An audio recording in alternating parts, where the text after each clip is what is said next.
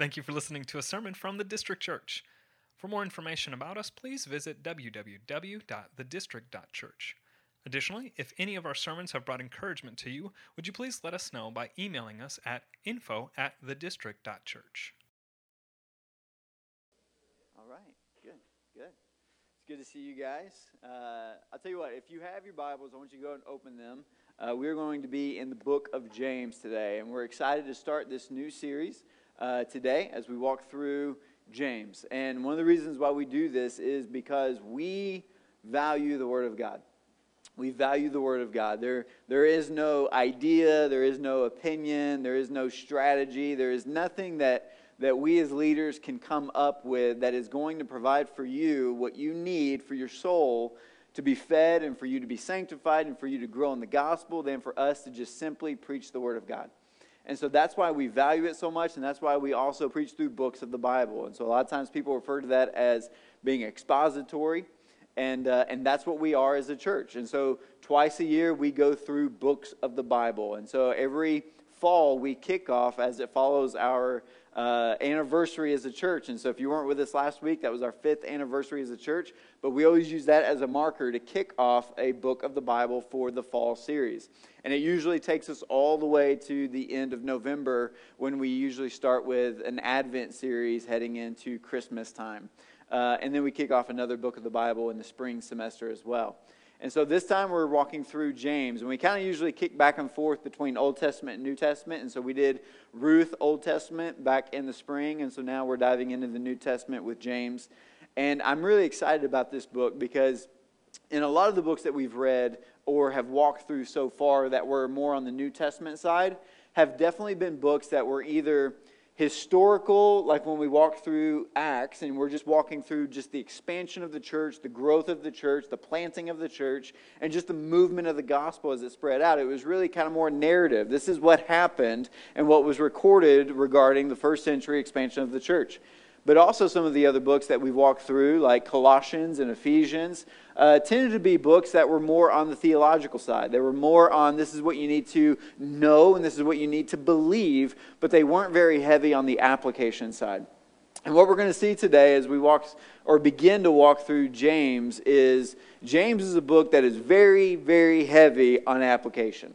Um, and you're going to see that right out of the gates. That I know out of the 104 or 108 verses that are in James, 54 of them, half of them are just imperatives. Do this, do this, live this way, live this out in your life.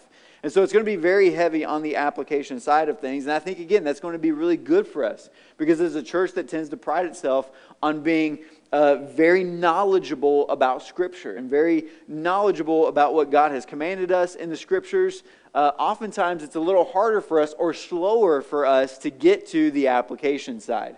We know this, we believe this, but how that actually begins to work itself out and play itself out in our lives on a daily basis is a slower process. And so I think it's going to be really good for us to walk through this, as well as seeing that our community groups are kicking off this week. Now, again, I'm, I'm jumping to announcements here, but they're all kicking off at the fairgrounds on Thursday. So if you're uh, interested in just really terrible food, um, and by terrible, I mean it's not good for you, but it's good for your soul, like that kind of food. Um, then come Thursday night to the state fair. Uh, we have a blast getting all of our groups together. And then the following week, those groups will kind of break off into their five groups uh, that they have or exist in. Did I just go out?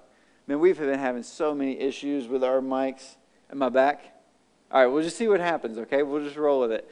Um, but the following week, we'll, we'll break out into our five community groups spread throughout the city, and, uh, and then we'll start diving into more discussion based topics around the sermons. And that's really going to be an opportunity for us to as he says, practice what you preach. Like, be doers of the word. And so, are you doing this? Are you living this out? How difficult is it to live out these implications of the gospel in our lives? How difficult is it to tame your tongue? How difficult is it to uh, minister to orphans and widows? How difficult is it to uh, not show partiality when it comes to who we interact with on a daily basis, when, whether that's our neighbors or our coworkers? Uh, there's so many truths within this that are playing themselves out in our current cultural climate that I think this is going to be a phenomenal book for us to not only study, but to just submit ourselves to and to surrender to, as like what we've talked about. He's told us to go and make disciples and to teach them to observe all that Jesus has commanded. And this is one of those things that we are being taught to observe that Jesus commanded. And so this is going to be a good book for us to walk through. Sometimes this book has been referred to as the Proverbs of the New Testament. The Proverbs of the New Testament because it's so full of life application, practical wisdom, and advice for us to, to just follow by. It covers an array of topics um, handling difficult seasons of life, how to have faith that is steadfast, how to use your speech as a tool to build others up rather than tearing them down, how the gospel promotes racial equality and unity rather than prohibiting it, and how prayer is a means to gain access to God's provisions for your life as well as for others around you. So, again, full of so many different topics. It's not a one topic type book, um, it's one that, that has something for every single one of us in this room. And I think every topic is for every person in this room, but there are going to be some that, that might hit you harder depending on the seasons that you're walking through. Um, and there might be others that you're like, oh, that's good, but you file it away for later no matter where you're at in your walk with Christ right now, there's going to be something that is that God is using in order to pour into your mind, your heart, and your soul to make you a more faithful disciple who is steadfast and firm in the faith and grounded in the faith to be able to see Jesus on a daily basis and to become more and more like him. And that's our goal, right? That's what we're ultimately after is to see that happen. A couple other things real quick because today is really just a an intro to the book. It's a breakdown of what it's going to look like. You can really break the book down into three parts. Three parts. The first part is going to be the motives for your works. The motives for your works. That's what we're going to kind of walk through um, next week as we start to dive into the first 18 verses. The first 18 verses of the book really deals with motives because at the end of the day, motives matter. Motives matter, especially in a book that has so much application of do this, do this, do this. Depending on why you do it, matters. And so, for example, if all we're talking about is doing the work of Christianity in this book, if the motives are wrong, the fruit is going to be wrong. The fruit is going to be bad. It's going to be bad fruit if it's not coming from a good seed. And so the motives that we have leading into the works that we commit or the works that we do are ultimately going to be reflected based on whether or not they're coming from a place of faith or they're coming from a place of just human effort. Because human effort is never going to work. You, you can't tame your tongue based on human effort, it's got to come from faith. You can't practice um, showing equality when it comes to ethnicity from just human effort. We've already seen that the, the result of human effort when it comes to racial equality is racism. That, that's the sin aspect that comes from it when we try to do it from a human effort. And so motives matter. And I think Jesus was even talking about that a little bit as we'll get into here in a minute of how we kind of come to this place of deciding what our motives look like. One question you could even just ask right now as kind of a probing question to, to start to get at the heart of motives is why are you here today? Why are you here today? I mean, that's a question that brings the motives right to the table. Why are you here? Why, why, why come to church? Why be a part of a church? Why come and listen to a guy talk for a few minutes? I know it's longer than that, but, but why? Why come sing songs that are about Jesus? Why do we do this? The answer to that question begins to reveal some of the motives that are underneath the surface. The third part that we're going to be looking at then is the, or the motives is the first one. The second part is the place of works. So once you get the motives, kind of the foundation of faith, the foundation of where we do and why we do what we do, it then leads into the place of works. And this enters into the domains of our life. Every single thing that is going to be all the imperatives within James, all of the commands in James, all of the this is what you should be doing or this is how you should be living, all of those things are going to have a domain in your life, whether it has to do with your marriage or with your family or with your kids or with your workplace or with your friendships or with your enemies or with your neighbors. Wherever you find yourself is going to be considered a place that these works can be played out, that these works can actually be conducted and achieved and, and, and accomplished in what He is calling us, us to do to live the Christian life. Because I don't know if you know this or not, but your Christian life is not just about you. So, like coming in here today is not just simply trying to say, how can I gain some new insight? How can I gain some new teaching? How can I gain some new truths in order to make me more like Jesus? What that is ultimately going to do is if it makes you more like Jesus, it's going to then impact how you live your life because as we see Jesus do, is he is here to serve, not to be served. And so today, again, kind of pulling in those, those heartstrings on the motives here, if you're here to just be served, then you're not understanding Christianity.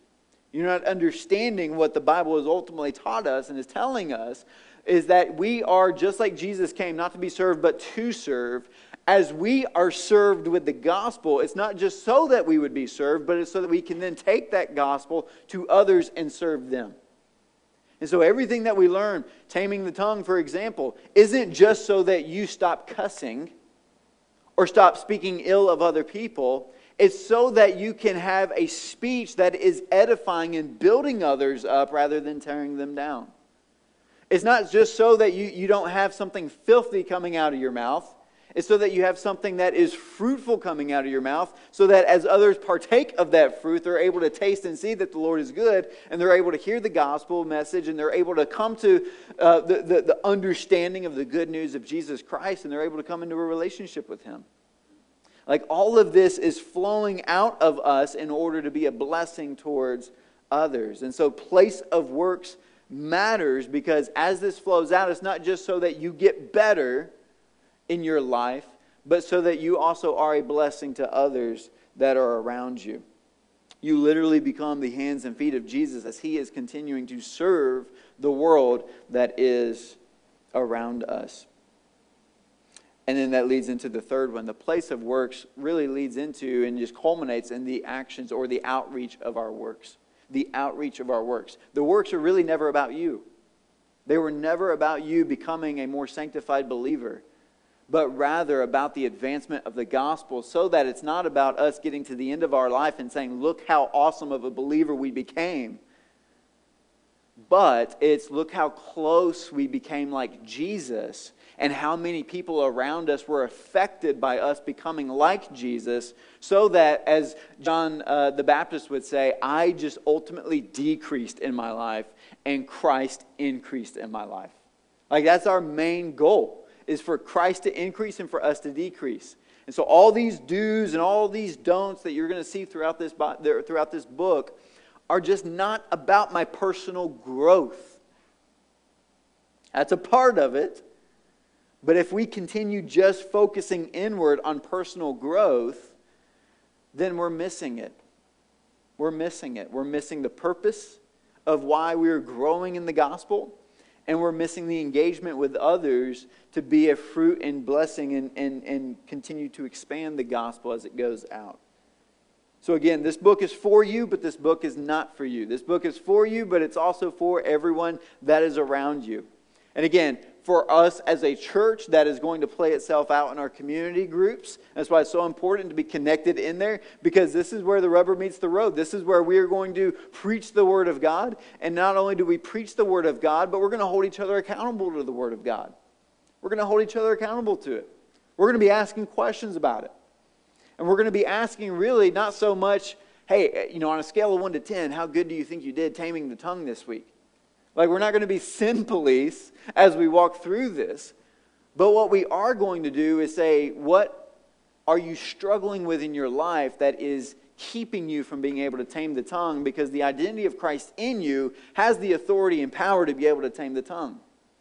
And so, what is it that's distracting you in your life right now? What is it that's pulling you away from the truth of who you are in Christ and therefore you're giving yourself over to an old way of your flesh, or you're giving yourself over to an uneducated uh, perspective that you might have when it comes to these truths that you can apply to your life. Why are you not taming your tongue? Well, maybe it's because of X, Y, and Z. Well, let's talk about that. Let's pray about this. Let's, let's work on this. Can I reach back out to you in a couple of days to, to, to, to just encourage you and edify you and continue to remind you who you are in Christ? Like, we're going to we're going to work this book out with fear and trembling. We're going to work this book out over the next few months um, in order for us to grow in Jesus and for Him to increase and for us to decrease. And so, where I want to go with this is just looking at the first verse, and uh, and then and then kind of just break it down a little bit on this this person, James. Who is he? And so, James one one. You got your Bibles there opened. Uh, one verse. James, a servant of God and of the Lord Jesus Christ, to the twelve tribes in the dispersion. Greetings. So, this is how the book opens. It opens by usually a type of greeting, a type of salutation where he's just introducing who he is. And then typically, what they do whenever uh, it's the authors of the book is they give the credentials for why they were able to, to write or record the book. And so, if you look through the 13 epistles that the Apostle Paul wrote, every single one of the epistles, except for one or two of them, he literally just starts it out Paul, an apostle of Jesus Christ. Peter does the same thing. Peter, an apostle of Jesus Christ. And they say that because they're providing the credentials, they're providing their name card. They're, we are considered an apostle, and therefore God is through us inspiring us to be able to record these things. And we are going to, therefore, uh, whenever we, whatever we say, whatever follows next, you need to do, you need to live by, you need to follow because of the unique role that we've been given, the unique title that we've been given. James goes a little bit of a different route here. James does not consider himself an apostle. And it's very interesting because, as we'll see here in a minute, he isn't one of the 12 apostles, even though that is one of the biggest misconceptions is that he is James within Peter, James, and John.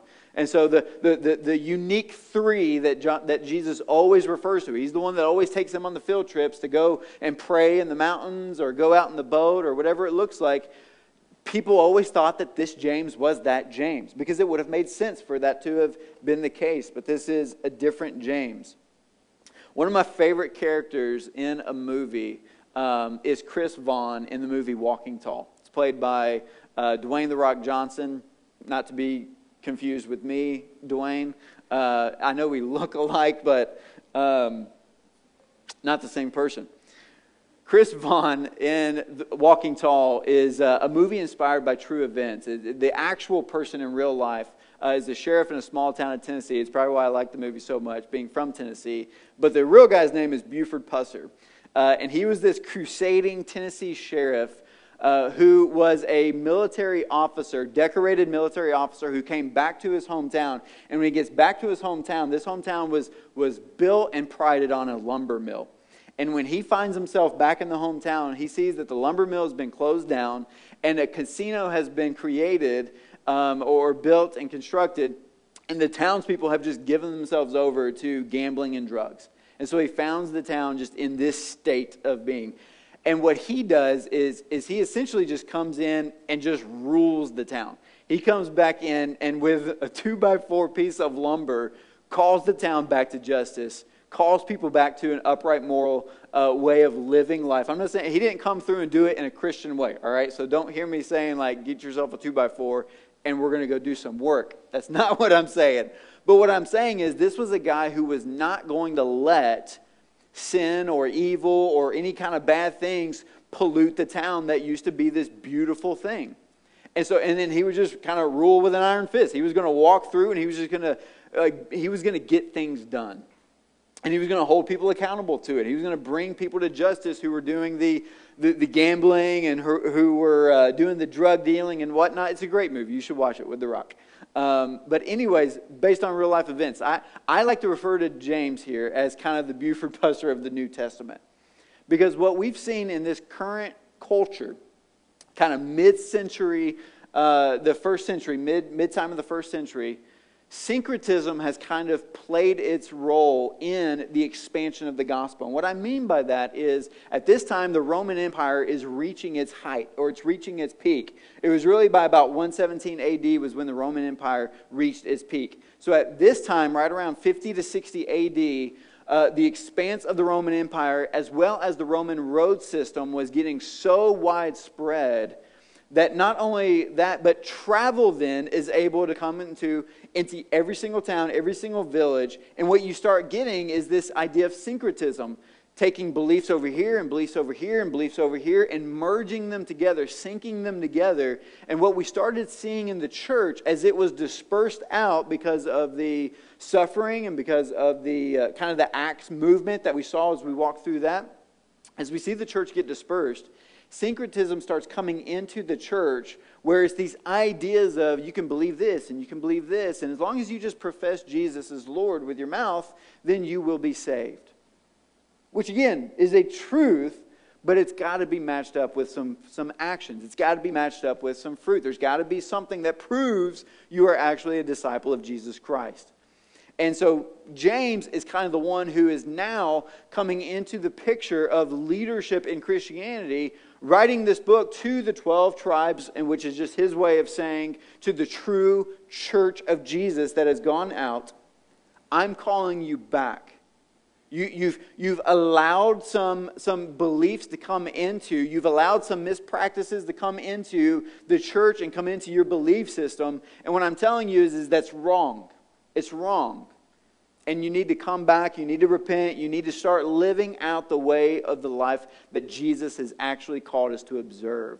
And so I like to just kind of refer to James as the Buford Pusser of the New Testament based on how he kind of comes into this play, comes into this mix. As Christianity was spreading, and again, as I kind of mentioned, this idea of simply professing Jesus as Lord Another thing is interesting here is that some people oftentimes will say that James is kind of in contradiction to the Apostle Paul. And what I mean by that is the Apostle Paul is very heavy on uh, being saved by faith alone, right? And this is Ephesians 2 8 through 10. We are not saved by works, but we are saved by the grace of God. We are saved by faith through the grace of God. James then comes in and says, Are we saved by faith alone? No, we're saved by faith and works. We're saved by this idea of having faith as accompanied with works. And so oftentimes people will hold on to this, especially from a Catholic perspective or a Catholic viewpoint, of saying that faith alone cannot be what saves you. It has to be faith that is also accompanied with works. So, yes, you might profess Jesus as Lord, but you also need to do these things. And if you do these things, you essentially complete your salvation of what you've already received by believing. And at the end of the day, neither one of those are true. Neither one of those are true. We are saved by faith alone, but we are not saved by a faith that is alone. We are saved by faith alone, but we are not saved by a faith that is alone. And here's what I mean by that. Here's what Jesus says, and I think Jesus is kind of alluding to this as he is talking to his disciples in Matthew 7 21 through 23. Here's what he says Not everyone who says to me, Lord, Lord, will enter the kingdom of heaven, but the one who does the will of my Father who is in heaven. All right, so you hear Jesus there say, Not everyone who just professes, Lord, Lord, will enter the kingdom of heaven, but the one who does the will of my Father will enter into heaven. That sounds contradictory to Paul. It's just, you're in by faith, you're not in by works. Jesus then also goes on to say in the next verse, On that day, many will also come and say to me, Lord, Lord, did we not prophesy in your name, and cast out demons in your name, and do many mighty works in your name? And then will I declare to them, I never knew you. Depart from me, you workers of lawlessness. So this is then flipping to the other side, those who think that works is the only way to get to heaven. He's saying there are going to be many of you who will say, I've done mighty works in your name. I've cast out demons in your name. I've planted churches in your name. And he'll say, I never knew you. I was never in relationship with you. I, I never saved you. And so there's this combination that we're seeing Jesus play out here that, yes, by faith in Jesus Christ alone. But if that profession of faith does not then lead to a life that reveals the fruit of the seed of salvation planted within us, then the salvation was just mere speech. It was never rooted in an identity that was buried with Christ in baptism and raised to walk in a newness of life. That seed was never ultimately planted. That old flesh was never put on the cross with Jesus Christ and put to death, and a new life was now birthed forward. And now that new life is living itself out in new works that is, is, is a, an ability to be able to tame the tongue, an ability to show no partiality, an ability to be able to love others and pursue them in, in gospel sharing. It's, it's, an, it's a, an ability to be able to say, I must decrease, Christ must increase. There's a way in which that works itself out. Now, again, those works do not complete your faith, but they prove that the faith is genuine. They prove that the faith is real. And so, what James is getting at here is he's not trying to contradict the Apostle Paul, he's being complementary to the Apostle Paul.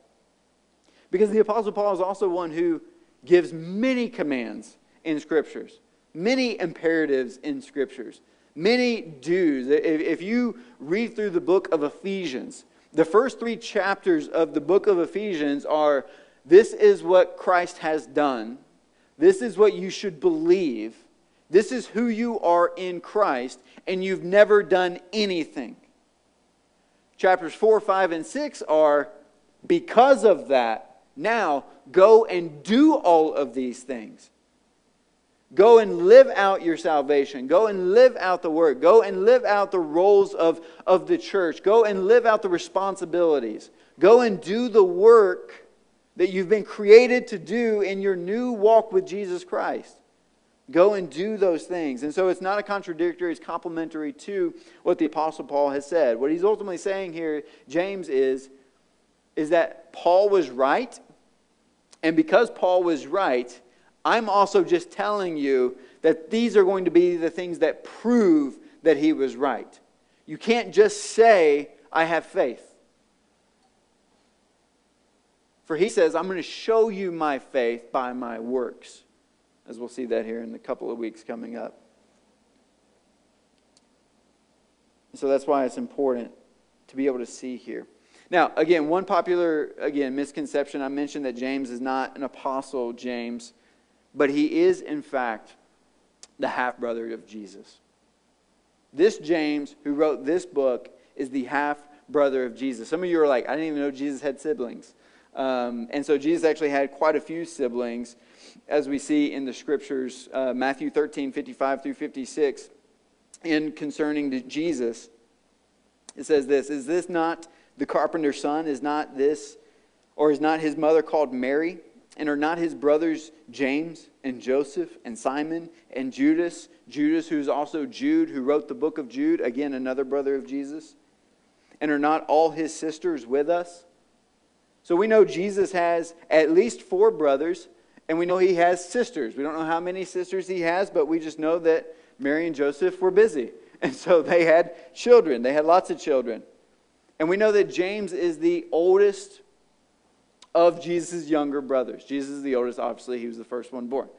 But of his brothers, James is the oldest. And the reason why we know that is because it's custom for them to record names in that order of oldest to youngest. So James here is the half brother of Jesus. And we even have that from not only the early church fathers, but Josephus, who was a Jewish historian who lived during 37 AD to 100 AD. He actually has several recorded writings about the half brother of Jesus, James, his role in the early church, as well as his actual uh, death. And so, which we'll get to as we walk through this book of how James can talk about trials to eventually face a trial that, um, that he found as one that was very unjust. But this is James. He's the half brother of Jesus. Now, I want you to think about this for a moment. James, the author of this book, is the brother of Jesus. Could you imagine growing up as a sibling to Jesus? How many of you have siblings in here? All right, good. A good, good majority of you have siblings in here. Like, I just can't imagine being a sibling of someone who never messes up. Like if, if you know, say Mary and Joseph were out, you know, running errands in Nazareth, and they come home and and the boys were, were playing with a round rock, throwing it in the house, and they like knocked over a vase and it broke. And like Mary walks in and, and she looks at James, all right, because you always tend to look at the one who's probably the middle child in that if, if Jesus is the oldest. And she looks at James, and James just gives her this look. It was Jesus. And you know Mary is just going to look at him with the look that only a mother can give a child when she knows he's lying. She's like, it can't be Jesus because he's never messed up, James. Why can't you be more like Jesus, James? Like, I can just, I, I, feel for James in the sense of having to grow up with a perfect brother. Like, I know I got through, least, I probably missed out on half of my whoopings growing up just because of the fact that I had an older brother that I could blame things on. You know, and being the younger brother, they would believe me over him most of the time. Um, still living that out to this day. But, anyways, I just can't imagine that. But also, there's these seasons where brothers, especially with older brothers, want to do everything their older brother does, right? Like right now, my middle child, Wyatt, is a parrot to our oldest child, Ezra. I mean, it, anything Ezra says, you can just give it about five seconds. Here it comes again. You're going to hear it again. The same exact thing. Anything Ezra does, Wyatt will then go and do. If Ezra jumps off this, Wyatt's going to run up here and jump off this. Like, that's just what he does. And so at some point, I'm just wondering if like James almost drowned trying to walk on water. Like just this idea of like, I see what my brother does, I want to be like him. But here's an interesting thing is James did not become a believer until after the resurrection. Until after the resurrection. Like, how much would it take for you to be convinced that your sibling is the Savior? And I think for James, it took more than Jesus never messing up. It took more than Jesus never sinning. It took more than, than Jesus being incredibly knowledgeable, especially around the scriptures. Like, it took more than him just growing up and knowing Jesus from a familial side of things to see Jesus as Savior. To see Jesus as Savior. And I really, and, and, and, the main reason why I want to drive this point home is maybe because it, it, it, relates a little bit more with me being from the South. But I know there's some people in this room who are from the South where we grow up thinking Jesus is our older brother. Like we grow up with, with so much familial attachment to Christianity that we might see Jesus like James saw Jesus. We know of him, we know what he's capable of doing but we don't know him as Savior. Like we, we, we have not come to the place in our life where we truly believe that he is who he says he is, that he is not just the son of my mother, but he's the actual son of God. The son of God.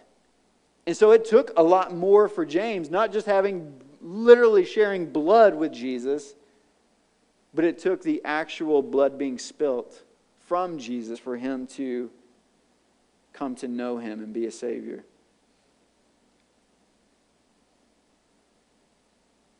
With the opening of this letter, James could have pulled rank by opening the letter with James, the son of the Virgin Mary, brother of none other than Jesus Christ. I grew up with him. I knew him long before he became famous. But James 1, verse 1, as well as his brother Jude and Jude 1 1, both opened their letters by calling themselves bondservants rather than the brothers of Jesus.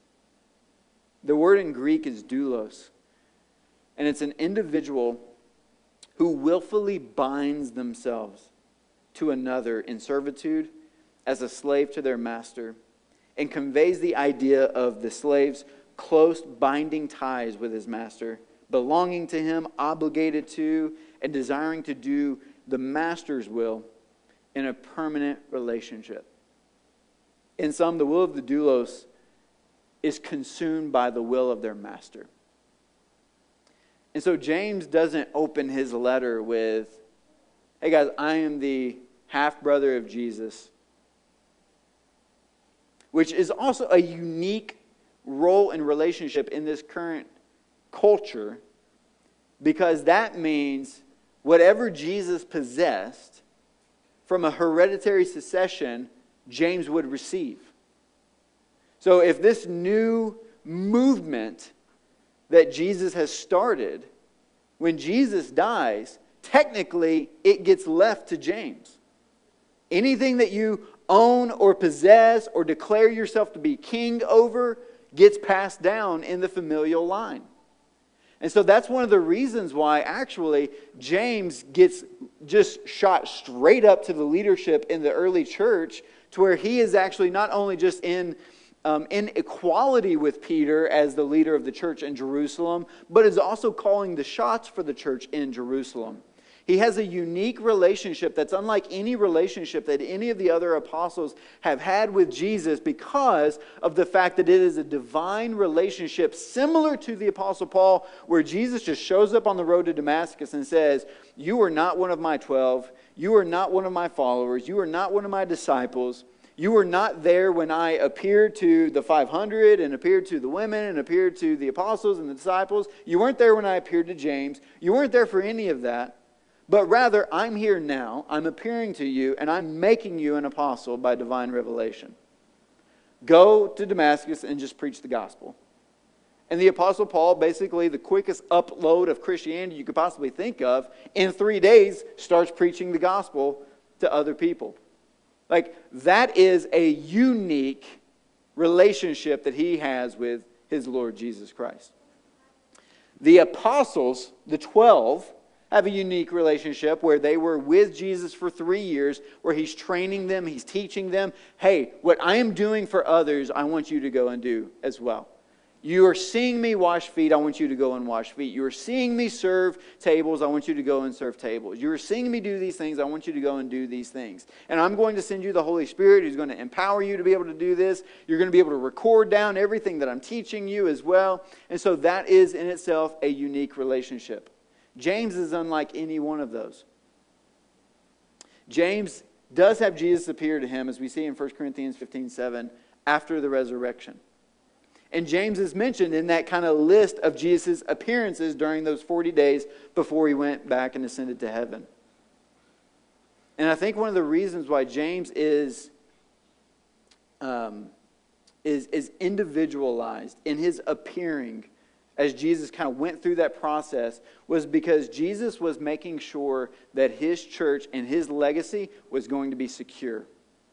Was going to be secure on all fronts. From a legality standpoint, from a familial standpoint, from a disciple standpoint, he was covering all of his bases to guarantee that he's rigged the whole thing and the expansion of the gospel is going out so that nobody can come in at any moment and derail the expansion of the gospel, the advancement of his kingdom. So if it's going to be through his disciples who are going to be ultimately starting out with the Jews, I'm going to reach them and they're going to spread the gospel to the Jews, and that's going to happen for about nine chapters in Acts. Then I need to get the gospel to the Gentiles, so I'm going to, I'm going to recruit the Apostle Paul. I'm going to pull him in. I'm going to save him, and I'm going to get the gospel to the Gentiles. But if anything goes wrong with the gospel to the Jews over here, to where it falls into succession of somebody who it shouldn't, then I'm going to bring in the hereditary aspect of it. I'm going to bring in the bloodline, the physical bloodline of it, and I'm going to bring in James, who's not an apostle, but he's my oldest half brother. And he brings him in. And James literally gets, I mean, just placed right at the top of the leadership of the church in Jerusalem, so that we see even in Galatians when Paul is trying to get his stamp of approval that he is a legit apostle of Jesus Christ, that the gospel that he is preaching is the true gospel he goes to Jerusalem, and it doesn't say that when he gets to Jerusalem that he is sitting under the apostles. It says that he is sitting under James in order for James and Peter to both give him the right hand of fellowship. So James is even giving the apostle Paul the right hand of fellowship. Yes, you're legit. You're good to go. Let's lay some hands on you. Continue going out and sharing the gospel with the apostles. James is not some light light character in Scripture that can be passed over. But the thing I love most about James is he doesn't mention any of that when it comes to him providing his credentials. I mean, this guy possesses everything to be able to say, I'm at the top. I'm at the top. Therefore, listen. That's not what he does. what he does is he goes the route of bondservant. Bondservant. What I say doesn't matter. What Jesus says matters. Who I am doesn't matter. Who Jesus is matters. What I think doesn't matter. What Jesus thinks matters. That's all that matters, and that's what I want you to know. That's what James is saying here by bringing or introducing himself as a bondservant.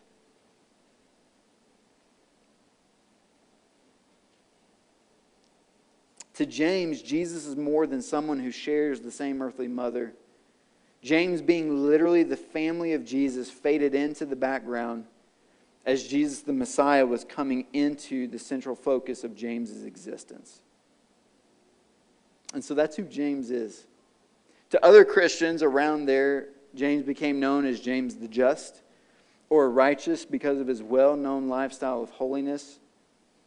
Again, I kind of like to think of him as James the Sheriff. He then became the leader of the church in a unique way after the day of Pentecost and has been advancing the gospel ever since through the dispersion of the 12 tribes. And we'll get to that because the, the reality is, James actually does not have a long legacy in the church.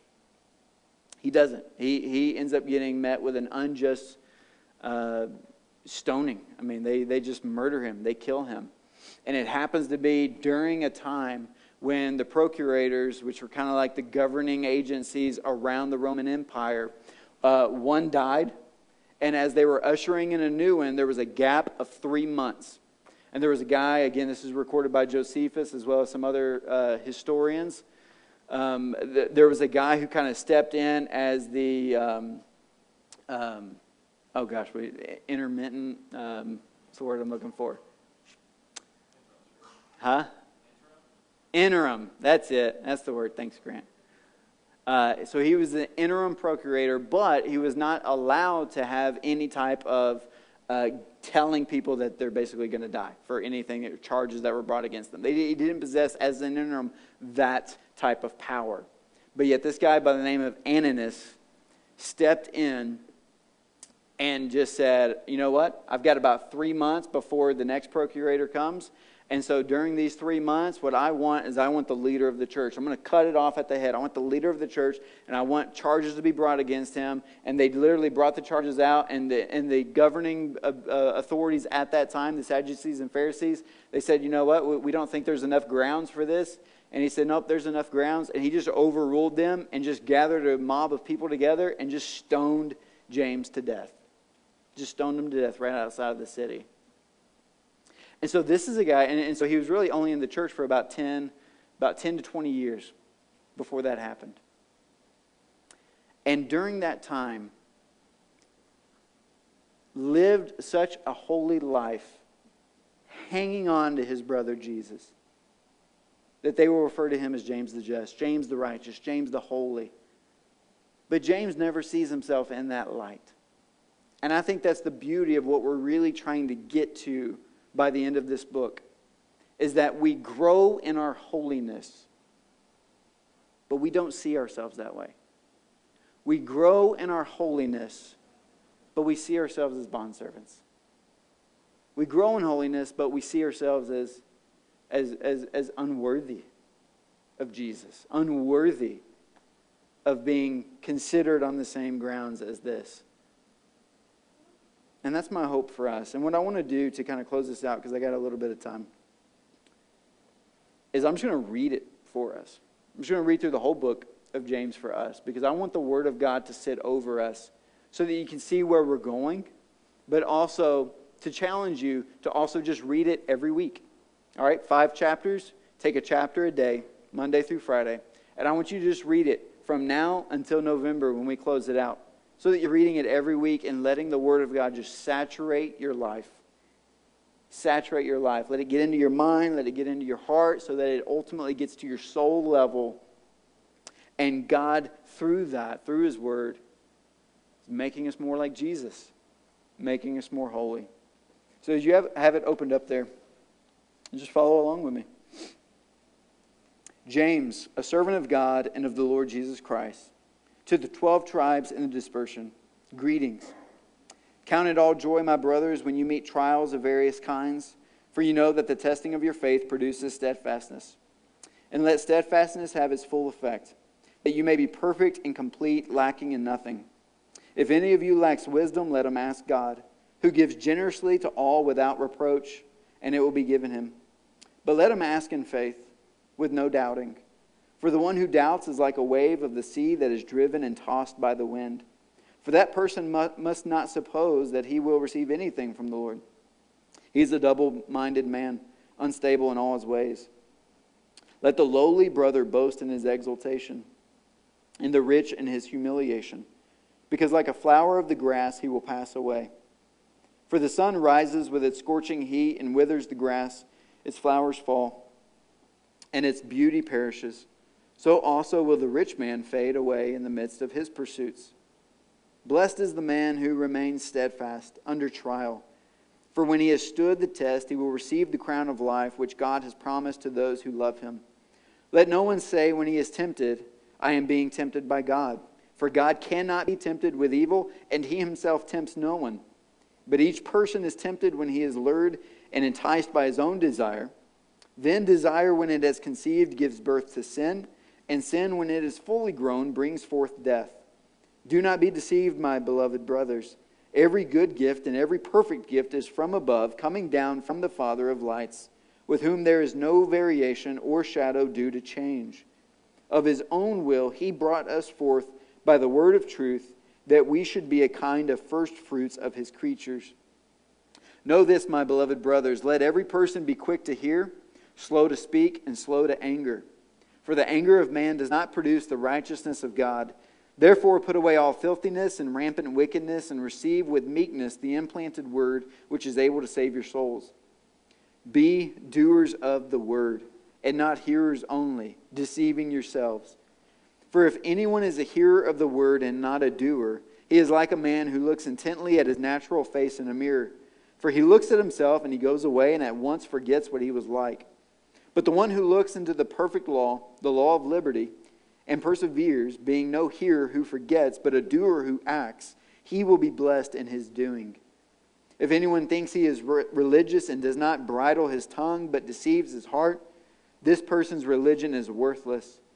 Religion that is pure and undefiled before God the Father is this to visit orphans and widows in their affliction, and to keep oneself unstained from the world. My brothers, show no partiality as you hold the faith in your Lord Jesus Christ the Lord of glory. For if a man wearing gold, a, gold ring, and fine clothing comes into your assembly, and a poor man in shabby clothing also comes in, and if you pay attention to the one who wears the fine clothing and say, You sit here in a good place, while you say to the poor man, You stand over there or sit down at my feet, have you not then made distinctions among yourselves and become judges with evil thoughts? Listen, my beloved brothers. Has not God chosen those who are poor in the world to be rich in faith and heirs of the kingdom, which he has promised to those who love him? But you have dishonored the poor man. Are not the rich the ones who oppress you and the ones who drag you into court? Are they not the ones who blaspheme the honorable name by which you were called? If you really fulfill the royal law according to the scripture, you shall love your neighbor as yourself. You are doing well. But if you show partiality, you are committing sin and are convicted by the law as transgressors. For whoever keeps the, the whole law but fails in one point has become accountable for all of it. For he who said, Do not commit adultery, also said, Do not murder. If you do not commit adultery but do murder, you have become a transgressor of the law. So speak and so act as those who are to be judged under the law of liberty. For judgment is without mercy to one who has shown no mercy. Mercy triumphs over judgment.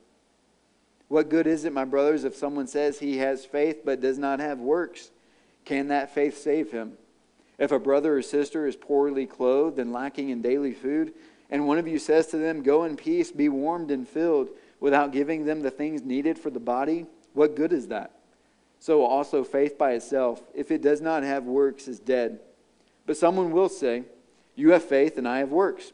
Show me your faith apart from your works, and I will show you my faith by my works. You believe that God is one, you do well. Even the demons believe and shudder. Do you want to be shown, you foolish person, that faith apart from works is useless? useless? Was not Abraham our father justified by works when he offered up his son Isaac on the altar? You see that faith was active along with his works, and faith was completed by his works. And the scripture was fulfilled that says, Abraham believed God, and it was counted to him as righteousness, and he was called a friend of God. You see that a person is justified by works and not by faith alone. And in the same way, not also Rahab the prostitute, justified by works when she received the messengers and sent them out by another way? For as the body apart from the spirit is dead, so also faith apart from works is dead. Not many of you should become teachers, my brothers, for you know that we who teach will be judged with greater strictness. For we all stumble in many ways. And if anyone does not stumble in what he says, he is a perfect man, also able to bridle his whole body. If we put bits into the mouths of horses so that they obey us, we guide their whole bodies as well. Look at the ships also. Though they are so large and are driven by strong winds, they are guided by a very small rudder wherever the will of the pilot directs. So also the tongue is a small member, yet it boasts of great things. How great a forest is set ablaze by such a small fire. And the tongue is a fire, a world of unrighteousness. The tongue is set among our members, staining the whole body, setting on fire the entire course of life, and set on fire by hell. For every kind of beast and bird, of reptile and sea creature can be tamed and has been tamed by mankind but no human being can tame the tongue. It is a restless evil, full of deadly poison. With it we bless our Lord and Father, and with it we curse people who are made in the likeness of God. From the same mouth come blessing and cursing. My brothers, these things ought not to be so. Does a spring pour forth from the same opening both fresh and salt water? Can a fig tree, my brothers, bear olives, or a grapevine produce figs? Neither can a salt pond yield fresh water. Who is wise and understanding among you? By his good conduct, let him show his works in the meekness of wisdom. But if you have bitter jealousy and selfish ambition in your hearts, do not boast and be false to the truth. This is not the wisdom that comes down from above, but is earthly, unspiritual, demonic. For where jealousy and selfish ambition exist, there will be disorder in every vile practice. But the wisdom from above is first pure, then peaceable, gentle, open to reason, full of mercy and good fruits, impartial and sincere. And a harvest of righteousness is sown in peace by those who make peace. What causes quarrels and what causes fights among you? Is it not this that your passions are at war within you? You desire and do not have, so you murder. You covet and cannot obtain, so you fight and quarrel. You do not have because you do not ask. You ask and do not receive because you ask wrongly, to spend it on your passions. You adulterous people, do you not know that friendship with the world is enmity with God? Therefore, whoever wishes to be a friend of the world makes himself an enemy with God. Or do you suppose it is to no purpose that the scripture says he yearns jealousy over the Spirit that he has made to dwell in us? but he gives more grace. Therefore, it says, God opposes the proud, but gives grace to the humble. Submit yourselves, therefore, to God. Resist the devil, and he will flee from you. Draw near to God, and he will draw near to you. Cleanse your hands, you sinners, and purify your hearts, you double minded. Be wretched and mourn and weep. Let your laughter be turned to mourning and your joy to gloom. Humble yourselves before the Lord, and he will exalt you. Do not speak evil against one another, brothers. The one who speaks against a brother or judges his brother speaks evil against the law and judges the law. But if you judge the law, you are not a doer of the law, but a judge. There is only one lawgiver and judge, he who is able to save and to destroy. But who are you to judge your neighbor? Come now, you who say, Today or tomorrow we will go into such and such a town and spend a year there and trade and make a profit. Yet you do not know what tomorrow will bring. What is your life? For you are a mist that appears for a little time and then vanishes. Instead, you ought to say, If the Lord wills, We will live and do this or that. As it is, you boast in your arrogance. All such boasting is evil. So whatever knows, whoever knows the right thing to do and fails to do it, for him it is a sin. Come now, you rich, weep and howl for the miseries that are coming upon you. Your riches have rotted, and your garments are moth eaten. Your gold and silver have corroded, and their corrosion will be evidence against you, and will eat your flesh like fire. You have laid up treasure in the last days. Behold, the wages of the laborers who mowed your fields, which you kept back by fraud, are crying out against you. And the cries of the harvesters have reached the ears of the Lord of hosts. You have lived on the earth in luxury and in self indulgence. You have fattened your hearts in a day of slaughter. You have condemned and murdered the righteous person. He does not resist you. Be patient, therefore, brothers, until the coming of the Lord. See how the farmer waits for the precious fruits of the earth, being patient about it until it receives the early and the late rains? You also be patient. Establish your hearts, for the coming of the Lord is at hand. Do not grumble against one another, brothers, so that you may not be judged. Behold, the judge is standing at the door. As an example of suffering and patience, brothers, take the prophets who spoke in the name of the Lord. Behold, we consider those blessed who remain steadfast. You have heard of the steadfastness of Job, and you have seen the purpose of the Lord, how the Lord is compassionate and merciful. But above all, my brothers, do not swear either by heaven or by earth or by any other oath, but let your yes be yes and your no be no, so that you may not fall under condemnation. Is anyone among you suffering? Let him pray. Is anyone cheerful? Let him sing praise. Is anyone among you sick? Let him call for the elders of the church and let them pray over him, anointing him with oil in the name of the Lord. And the prayer of faith will save the one who is sick, and the Lord will raise him up. And if he has committed sins, he will be forgiven. Therefore, confess your sins to one another and pray for one another, that you may be healed. The prayer of a righteous person has great power as it is working. Elijah was a man with a nature like ours, and he prayed fervently that it might not rain, and for three years and six months it did not rain on the earth. Then he prayed again, and heaven gave rain, and the earth bore its fruit.